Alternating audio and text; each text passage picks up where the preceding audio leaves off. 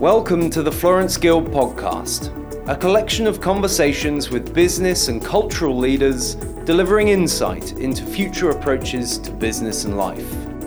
Through conversations in an array of styles, from salon talks to lifestyle events, through to intimate facilitated lunches and dinners, Florence Guild promotes encounters, satiates curiosity, and allows insight into future approaches to business and life following Florence Guild conversation was recorded live at Work Club Sydney, Australia's most forward thinking workspace. This episode's conversation is about the future of work. Australia faces many challenges, not the least of which is the transition to a post mining boom economy. Yet old habits die hard, and governments at all levels and of all persuasions are clinging to a world we must leave behind, rather than shaping the one we need to embrace. This is a world where ideas do matter and can be translated into value for our economy and society. Are we up to the challenge? Roy Green is the Dean of the UTS Business School and is the perfect person to answer the question. Roy's career has spanned across academia, business, and government. He has published widely in the areas of innovation policy and management. Australia's future. Do ideas matter? A Florence Guild conversation with Roy Green. Well, thank you all for coming on this very rainy day, and um, I hope this is more in the nature of a conversation than a speech. Um, happy for you to intervene at any point. Um, and uh, I guess I'm talking with you about the role of ideas in our national political life uh, such as they are and such as it is. I'm just back from a trip a couple of days ago, uh, which took me to two cities, Shanghai and London. Now, there was a very interesting contrast, as you can imagine. Uh, we had our graduations for our uh, undergraduate degree in Shanghai, um, and I had um, a review of a business school and various other less exciting things to do in London. Um, Shanghai, a buzz with optimism and enthusiasm among our graduates. Uh, for them, um, the sky was the limit. Um, you could see that um, they were not weighed down by history, uh, they were looking to the future. Um, and then arriving in London, what a contrast uh, with uh, the atmospherics changed, switched over to bewilderment, confusion, uncertainty, lack of direction. Who knows where all these circles will be squared around Brexit? Um, and that's the spectrum uh, in the world today, essentially, uh, and uh, very evocative of what's happening in our geopolitics. So, where does Sydney, where does Australia fit into all of this?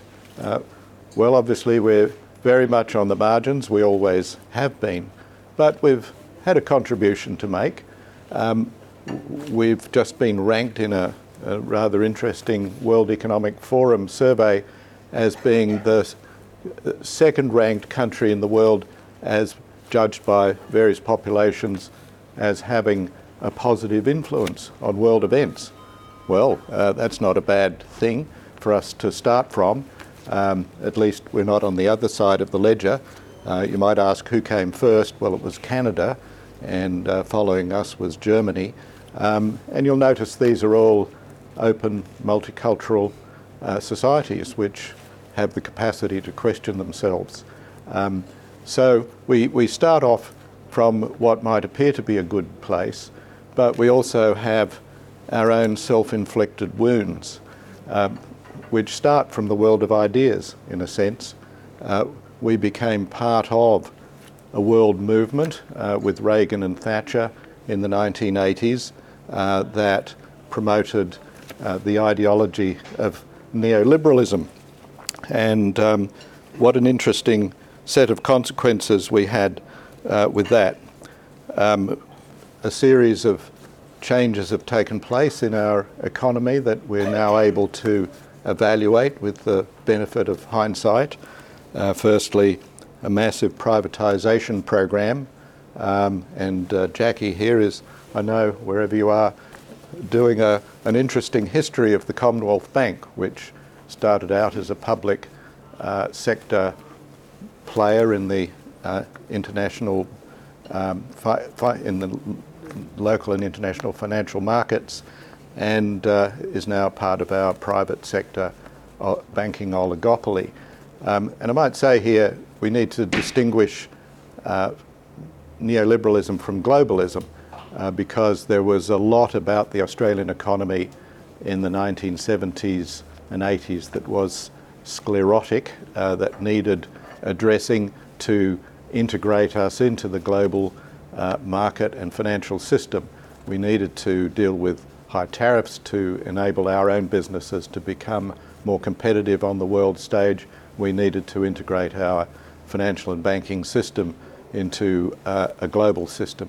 Um, and uh, those were areas that were the subject of a lot of debate at the time, but which became almost indistinguishable from this uh, philosophy or ideology of neoliberalism that required privatization not only of parts of markets but also of uh, vertically integrated monopolies like um, telecom, Telstra. Um, and uh, we've seen the consequence of that in our failure to develop a national broadband network, which had then to be uh, created from scratch in a new public sector environment. Uh, we've seen the contracting out of many of our public services and education. Oh, Kemi is saying you can't hear at the back? Talk a bit louder? Okay. Um, you've seen a lot of uh, the contracting out and the impact of that in health, education, uh, public services, in transport, uh, some of which made sense, some of which didn't. These things had to be dealt with on a pragmatic basis, but they were, in many cases, dealt with more on an ideological basis. Everything that was public was bad, everything that was private was good. We saw more of this with public private partnerships with no sense of what the return would be for the public over a, a long, longer period than four or five years if we think 20, 30, 50 years, uh, think about um, the uh, success or otherwise of some of those public private partnerships that we've entered into uh, without proper cost benefit studies. The desalination plant, that's, that's pretty useful. Um, the uh, WestConnex project, uh, which we will be assessing again in no doubt 10 or 15 years' time and wondering how on earth did that all happen to us? Um, and then finally, in the um, in the market for public goods, um, and uh, here the obvious example is what's happened in our vocational education and training system, uh, with uh, contestability for the pro- providers of training and education um, at the tertiary level, but not within the university system. Um, We've just poured $3 billion of taxpayers' money down the drain of private providers who got onto a, a bandwagon, uh, which was the public um, subvention of their uh, provision of training, whatever the quality or otherwise of that training, and uh, the collapse of many of those providers and the disappointment and, and tragedies around ruined careers for many people uh, added to that legacy of um, expenditure, which could have gone to admittedly a sleepy TAFE sector, but nevertheless to build up a training system that was originally meant to be the equivalent of the German apprenticeship system. It's far from that now. We can go on, but um, we have uh, um, a number of uh, uh, developments which may fit in with the neoliberal consensus, at, at, least as it was at the time, but can only be described as weird in retrospect uh, because they got caught up in culture wars. Uh, when we think about climate change, it's now not a matter of evidence but a, a matter of belief. Do you believe in it or not? Uh, this is not an Enlightenment approach to uh, intellectual debate uh, debate is supposed to be based on, on evidence. And uh, we're seeing a denial of evidence when it comes to dealing with one of the biggest issues facing our planet. Um, it goes further when we think about what's happening in our electricity market. Why on earth are we seeing these massive spikes in our prices compared with the rest of the world when we have all uh, the energy we could possibly desire uh, within Australia for a relatively small population? Why is it that as we become the world's largest exporter of gas, we have a gas shortage? Um, it um, boggles the mind to think that contracts were entered into five or ten years ago, and remember, governments only have three year timescales, so, so they don't need to think five years ahead. Uh, but can you imagine entering into a contract which privileges exports over domestic consumption? No other country in the world has done that. Um, in the US, in the US states, in, in Canada, um, the uh, export of gas is something that is done in addition to meeting domestic demand. Here it's been the other way around, and it's almost impossible now uh, to intervene in those contracts. All of these resulted from uh, the massive uh, privileging of an ideology over the evidence, over long term thinking as opposed to short term thinking. Um, it's almost a move to an anti enlightenment point of view. And combined with that, uh, the destruction of our trade unions uh, in the labour market.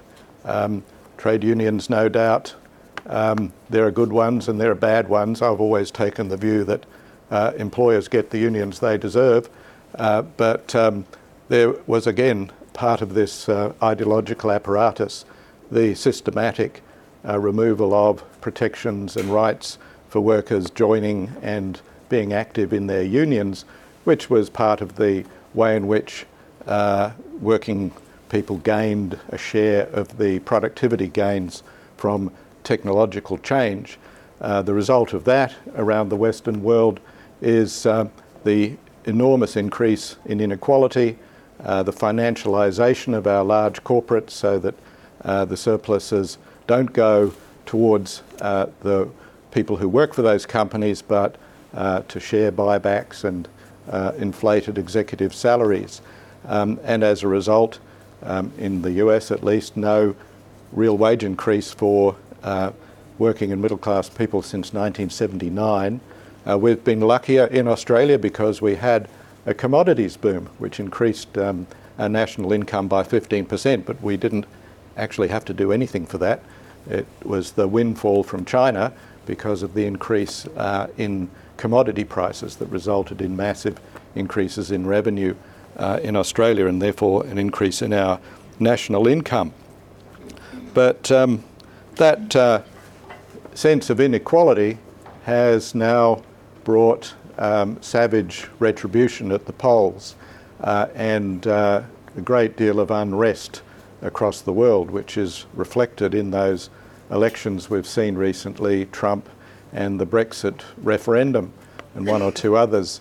Um, this is people not necessarily acting rationally, but people in a desperate state, not knowing which parties to trust because all of them had signed up to this neoliberal consensus, which, from their point of view, had not been to their advantage, and they were going to vote for whatever populist alternative came along uh, that could alleviate their plight, even if the populist alternative was by no means an alternative to where their current plight was uh, heading.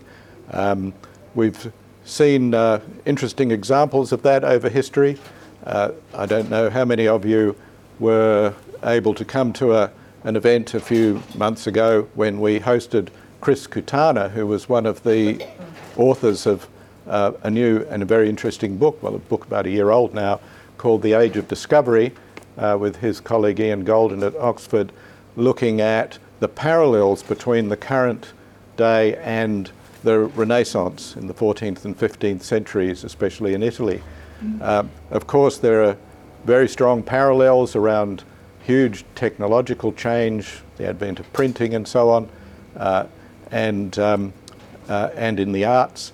But the the interesting thing about this book was that they wanted to look at the political undercurrents why was it that the Medicis were overthrown in Florence at the height of Florence's riches. Uh, what was it about the populist mob uh, that led to them supporting Savonarola uh, and uh, enabling the overthrow of what was one of the most successful and prosperous states in history? Um, and uh, of course, it was the fact that many of those citizens had not participated in the enormous creation of wealth that had gone on during that period. Uh, Savonarola, and this is long time, the book was published long time before the Trump election, by the way. Uh, Savonarola in the book uh, is um, said and quoted to say, uh, make Florence great again. and uh, indeed, um, he uh, was um, supposed to do so, but ended up uh, being burnt at the stake, as you might recall, and uh, we might see something not dissimilar to that in the in the modern age. But uh, the rise of populism is something that could easily have been predicted in this context as a backlash against uh, the inflexible implementation of an ideology which increasingly lost uh, contact with the evidence. Um, we always talk about evidence based policy um, in national life, but the unfortunate thing in recent years is that we've got policy based evidence, and uh, we now have to confront the fact that many of our societies are disintegrating as a result. There's a, a book that I looked up this morning, which I've always thought was a wonderful uh, piece of work by someone called Joseph Tainter in the US. This is written in 1988, uh, last century, we might say, um, American archaeologist, believe it or not. And it's called The Collapse of Complex Societies. He looks at the Roman society, he looks at the Mayan civilization, looks at Chacoan society in southwest uh, America. It's uh, an interesting study of how complexity drives society and wealth, but can also turn against us. And he says here, interesting uh, in his uh, conclusions, four concepts lead to understanding collapse, the first three of which are the underpinnings of the fourth. These are, firstly, human societies are problem solving organisations. Second, socio political systems require energy for their maintenance. Third, increased complexity carries with it increased costs per capita, have to invest in it. And fourth, investment in socio-political complexity as a problem-solving response often reaches a point of declining marginal returns. In other words, you have to keep investing in your society, in your ideas, in your renewal, uh, not just to create wealth, as in any instrumental sense, but even to prevent the society from disintegrating around you. Mm. And uh, that's really the, maybe in a dramatic way, um, the challenge that we face even in Australia at the margins of all of these massive geopolitical debates and events, uh, because we have here a huge challenge of economic transition. We're running into diminishing returns uh, in the export of our unprocessed raw materials. Um, some people seem to think that the future belongs to fossil fuels. I think we know that that cannot possibly be the case. Uh, we have to move, like any successful society in the 21st century, to becoming a knowledge based society, a knowledge based economy. And that means investing in our knowledge, not uh, threatening universities and higher education with 20% cutbacks, but investing heavily. The Chinese are investing heavily, I can tell you. Uh, the, the, the enormous investment and the creation of very high quality universities means that many of the Chinese students that we rely on to support our own university system may well decide at some point uh, Australian universities really aren't up to it. Why don't we stay in China and attend our own? Um, but we have in that context as well a massive um, challenge in our labour market because uh, with these uh, new technologies and skills, new uh, forms of artificial intelligence, machine learning, the changes in the way in which we produce and consume, uh, we're seeing uh, many of the jobs that currently exist disappearing or changing before our eyes. uh, and it's estimated in 10 years' time, an interesting piece of work by the Oxford Martin School, around 40% of current jobs won't exist and certainly won't exist in their current form. There's a bit of debate over these percentages. Some, some of the claims are a bit overblown, and there's a big debate going on at the moment uh, about some uh, work that wasn't sufficiently supported by evidence. But the evidence is certainly telling us that most of the jobs that we currently uh, enjoy here won't be uh, operating in their current form or at all in uh, 10 or 15 years' time.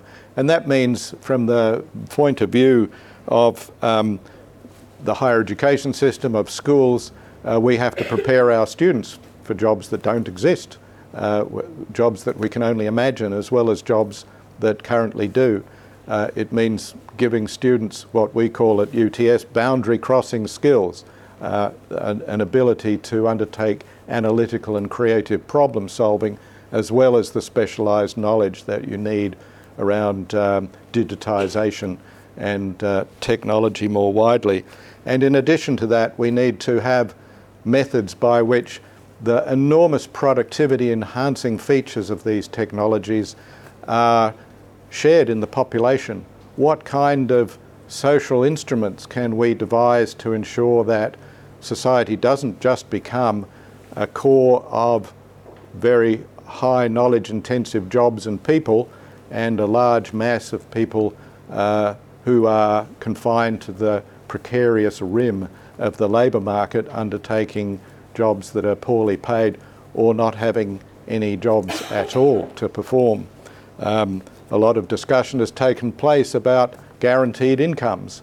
Uh, maybe that's one route, but there are many possibilities there that a country like Australia could experiment with. And uh, this is where the rest of the world does have some faith in us because, as a, a new society, relatively new uh, society, uh, very dynamic society, we have the opportunity to shape the future in a way that could be a model for other places to follow, not just for us to follow whatever is the latest trend, irrespective of the evidence.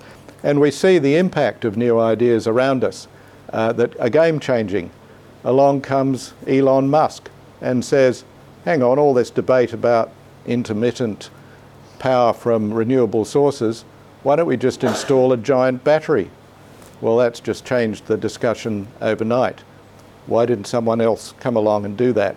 Well, it took uh, someone with a game changing uh, application and opportunity uh, to, to change the nature of that debate overnight. Let's see how it works out. And in politics, um, everyone's despairing of the descent of Europe into populism, and along comes Emmanuel Macron and changes the debate, changes it totally, uh, detaches globalism from neoliberalism and says there is a better way for us to manage uh, globalization. Uh, we have to be committed to globalization. We can't retreat from the world. We can't retreat from Europe. I'll even demonstrate that by playing the Ode to Joy rather than the French national anthem uh, at my inauguration. Uh, and uh, suddenly, he's energized the entire French population. I think people are still full of trepidation as to what he can deliver on. But it's changed the debate, and it's possible to do that. So there are two M's, and what about the third, Malcolm? Well, we, he had his chance. Uh, he had his chance in, at the end of 2015 with the announcement of um, his new innovation and science agenda. I think he uh, did manage to energize a lot of people. He did bring the population with him. Uh, people were uh, operating under uh, the assumption that he would deliver and meet very high expectations. Perhaps, perhaps the expectations were too high, as they might currently be with uh, Macron in France. But uh, how disappointing it was to see that the whole innovation agenda was so badly sold um, as a policy of the elites, uh, the people who sit around like us here in cafes, uh, rather than something that would improve the well-being of the entire population. Out there in marginal seats like Capricornia, the innovation story was interpreted to mean, uh, well, all this technological excitement may excite you, but it means me losing my job. And uh, once that caught on, there was no saving the agenda. Uh, and uh, since the election, how much have we heard about it? Uh, very little. And yet, innovation, science, education remain at the heart of what we need to do as a society to overcome the failure of our politics. We do have the opportunity for renewal, but what we can see is that it isn't necessarily going to come from the politicians alone, or even if uh, they're part of it. Um, I spent a good deal of my career, well, at least six years anyway, um, in Ireland uh, at the beginning of the 2000s during the innovation boom. Now, there's a small country which um, in the 1980s was losing its population at a rapid rate 50,000 net uh, immigrants per year, 17% unemployment, 20% inflation. The economic and political model had totally broken down. Uh, no faith by the electorate in their politicians, many of whom were corrupt. Um, and so, what happened? A civil society movement emerged uh, involving uh, business, involving the trade unions, involving community organisations, and many parts of the civil service, which is of an extremely high standard in Ireland. That is the peak of your career, really, uh, as, a, as a graduate to enter into the civil service. Otherwise, uh, there's teaching and and immigration. That's basically it uh, at that time. Uh, but um, they decided their economic model didn't work. They were going to create a new one, which would be based on massive high technology international investment in the country. Uh, it would be based on linking that investment with the growth of um, SME, local SME supply chains. Uh, it would be based on a massive skilling up of the population to be part of the attraction of those international companies, uh, and it would be based on um, a national foresight foresighting capacity to analyse and identify where the economy wanted to be in 10 or 20 years' time. Um, fanciful, you might say, in a small economy on the margins of Europe, suffering such huge uh, economic pressures. How could it possibly turn itself around? Well, the energy was there to do it. The ideas were there to do it. They were non standard ideas industry intervention, industry policy, innovation policy, uh, but they brought it off. Um, they used tax, of course, to initially attract many of these international companies, but the international companies, once embedded in that society, uh, were then impressed by the level of skill, and it brought more companies of that kind uh, who linked up with many of the local SMEs that then became global players in their own right. And even when the economy half collapsed with the uh, finance and property crash, a sort of self inflicted wound by the, the Irish, they were, had their own subprime property crisis. Uh, they should have been able to avoid it, but they didn't. They got a bit greedy, especially in the financial sector when they deregulated. Uh, nevertheless, even during that period, exports of technology products were growing at 7% a year. They, even in that context, built up a manufacturing base, which was very successful in advanced manufacturing, proving to everyone uh, that manufacturing isn't dead and it shouldn't be dead. Uh, it's simply changing very rapidly. It's moving, it's digitized, uh, it's um, going to be a very different uh, type of manufacturing in the future from the mass production version we've had in the past with uh, 3D printing, uh, as well as um, machine learning and artificial intelligence and cloud computing. So um, they got into that rapidly. They connected up with the rest of Europe in order to do that, in particular the, with the Germans and the French, um, and they changed the nature of their society in the process. As you would have seen, electing a gay prime minister in the last few weeks. Who would have thought uh, in Ireland and marriage equality, who would have thought uh, that could have happened in Ireland? But the social uh, was part, the social change was part of the, the massive economic change that was also taking place. Well, we can do that here. uh, there's nothing to stop our civil society, and, and Work Club is part of this civil society, uh, to make those changes, and it's happening around us uh, through our own students, for example, deciding that they don't necessarily want to graduate into a, a job in a large organisation. They might want to create their own jobs in our own innovation ecosystems around UTS and in Sydney more widely. Um, or they may enter into larger organisations, but with a more entrepreneurial mindset uh, and a more social mindset. Um, when, our, when we ask our students, uh, do you want to be, when you're interested in entrepreneurship, are you going to be a private entrepreneur making a lot of money, or do you want to be more of a social entrepreneur? They don't see the difference. Every entrepreneur is a social entrepreneur for, for the millennials. Um, if you're not contributing to society, then you're not a real entrepreneur from their point of view, which is a fascinating insight into the, the mindset, I think, of many of our young people. And with that comes also the need to create social safety nets. Uh, as we see in Scandinavia, um, these are the happiest societies on the face of the earth, if we believe the evidence. Why is that, and why have they been so successful? Because they have something they like to call flexicurity.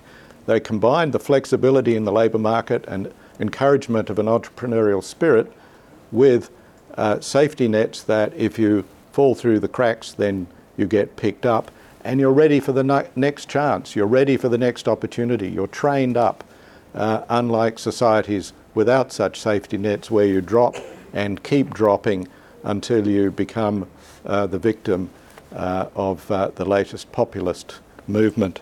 So I think I'll end there. Uh, I think that's the way I see the future, driven by ideas, of course, but driven essentially by social movements that um, have to influence the politicians. We sh- shouldn't be ones that wait around for politicians to take the actions for us to applaud. We'd love to see that to happen, but I think we've had enough experience to know that it is extremely unlikely, whatever side of politics one chooses, and that uh, the future of this society will be shaped by uh, the, the actors um, within businesses, within community organisations, uh, within public services, um, and within the higher education and schooling system. So, very happy to get your comments and um, and uh, disagreements possibly. Mm. Okay. All right. Explore the Florence Guild podcast with the best talent from Australia and across the world. You can subscribe and rate this podcast on iTunes. For more information on Florence Guild, visit florenceguild.com.